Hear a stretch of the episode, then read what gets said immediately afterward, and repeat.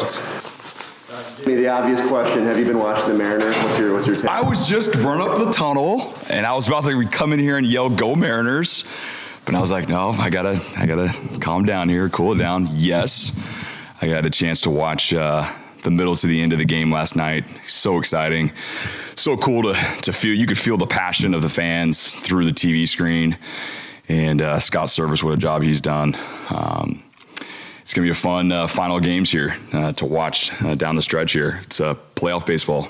I love it. Jimmy, when you coach and you, and you try to maybe use motivational stuff from all different walks of life and other sports and whatnot, do you look at something like that and say, okay, we got we got to show these guys something or something that maybe oh, yeah. Servais said? Or... Oh yeah, no, we've we've already brought up uh, that yeah, we use uh, motivational things like that all the time, from uh, MMA fights to boxing to baseball, um, of course, football, um, basketball. I mean, we, we we we use it all. There's so many things you can learn from all the other sports: how to compete, how to battle back.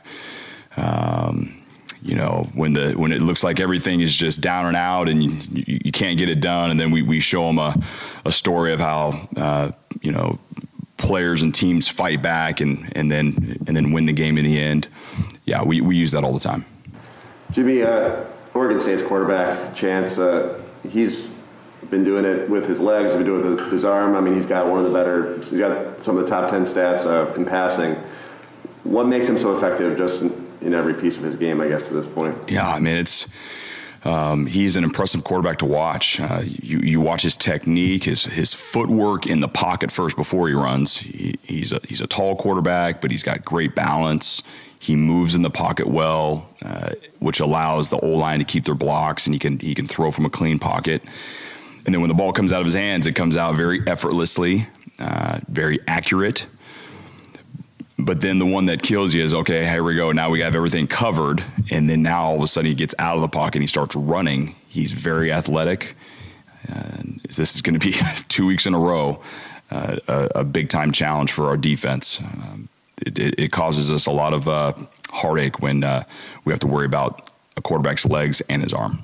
Does it help having a quarterback like Garbers that you just had to face and scheme against that maybe you see something in a, in a similar realm to Nolan? No, it, it definitely helps. I wish we would have done better last week against Garbers. Three years in a row, he's he's been able to move the change with his legs, and you know we're not going to stop him every single time, but he was able to you know almost rush for hundred yards rushing, and uh, that was one of the, our keys of the game. And we did not get that done, and the game obviously ended up very very close.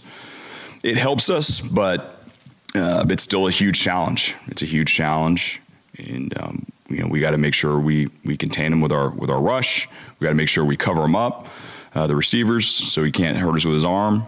This is it's going to be another difficult challenge for our defense. I was wondering when you saw him and saw him last year as well. I mean, later in the season, and and um, or was it? I don't even maybe it was 2019 as well. But his his accuracy stats have gone way up this year. Like he's gone maybe like 15, 20 points higher in terms of accuracy. Is there anything you can point to that in terms of his level of improvement? I would just say it's just reps, just like anything. I mean, as you guys see, our own players get better with time in games. It's experience and uh, more reps, getting settled in with the offensive scheme and getting a rapport with your receivers and tight ends and running backs and um, understanding what they're trying to do offensively.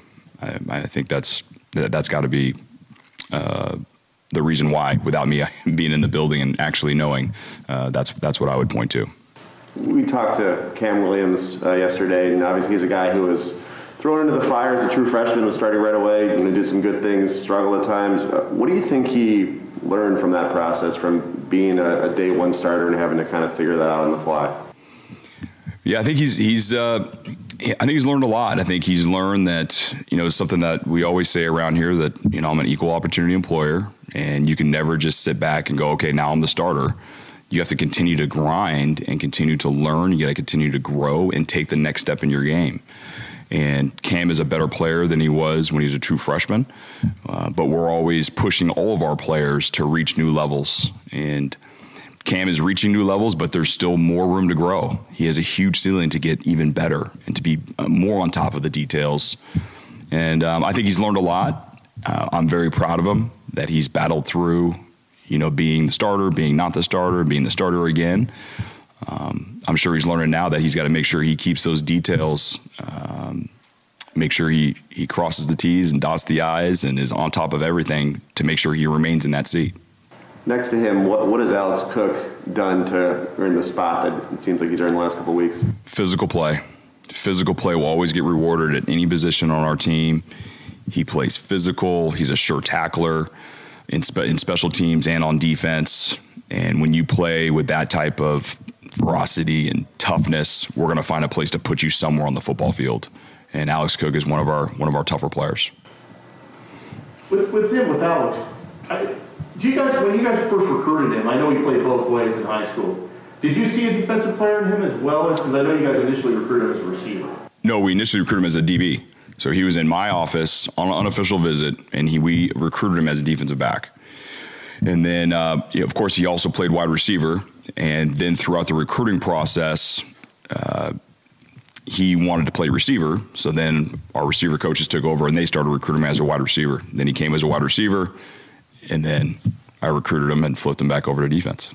Does that typically happen with skill guys? That they kind of have a change of heart and you have to kind of refocus your entire. It's not a change of heart. It's like what's, what's the best fit? What's the best fit? Uh, a lot of our players are a lot of our players are big time athletes and can play on both sides of the ball. I mean, you look at our two corners; they could they could easily flip over and play wide receiver. Uh, but it's what's the best fit and what's uh, um, you know what's the best fit for them uh, moving forward for the rest of their career here and possibly beyond. And Alex Cook, it, the way he plays, how tough he plays, how physical he is, he was more of a defensive minded type player, and it looks like we made the right choice. Did that take much convincing for him, or did he kind of see that as well? No, he saw it as well. He saw it as well. He wanted to come over to the other, the other side of the ball.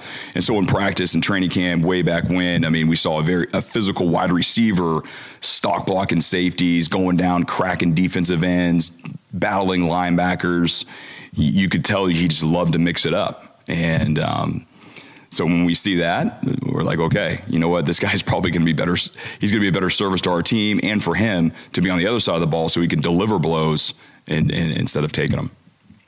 And Jimmy, with uh, with Devin Culp, did you see a breakout game for him coming, or, or, was it just a matter of simply taking advantage of the opportunities, knowing that the, he was on a big stage and, and had a chance? Yeah, I would say the latter. I would say uh, he was thrust into a starting position and uh, he seized the opportunity and, and made and made those plays and we're we're all extremely proud of him. We knew he was capable of it, so I wouldn't say it was a breakout game. It was more of he was he was doing his job, uh, run the routes correctly, catching the football when the ball's thrown to you in the strike in the strike zone part, and get, get your hands on it, catch it, and and blocking who you're supposed to block to blocking the run game. So I would just say he did his job. He seized the opportunity and was definitely a game changer for us. Also curious, just in general, when you game plan and do your general kind of prep work for your opponents in the offseason, did you see a run like a uh, run coming for Oregon State like they've had? I mean, just in terms of the last week, the last few weeks and months that they've. You're saying in the offseason? Yeah, just taking the next step. Did you see some things, maybe the improvement coming to the point where they're at now? No. Be really rolling. I mean, I, what I would say is we didn't look at them in the offseason. We wouldn't we wouldn't have gone that far ahead because we would know we would have this many games to look at what they that what they had been doing in the offseason. You know, normally in the offseason you're going to focus on your first one to two to three opponents. Um, and then after that, we're going to have a library of film of what they're doing currently in 2021. And so we have four awesome games to watch of what they're doing in 2021. And so to answer your question, you know, we wouldn't have an off-season study to say, you know, how how they're growing and developing from uh, 2020 to 2021.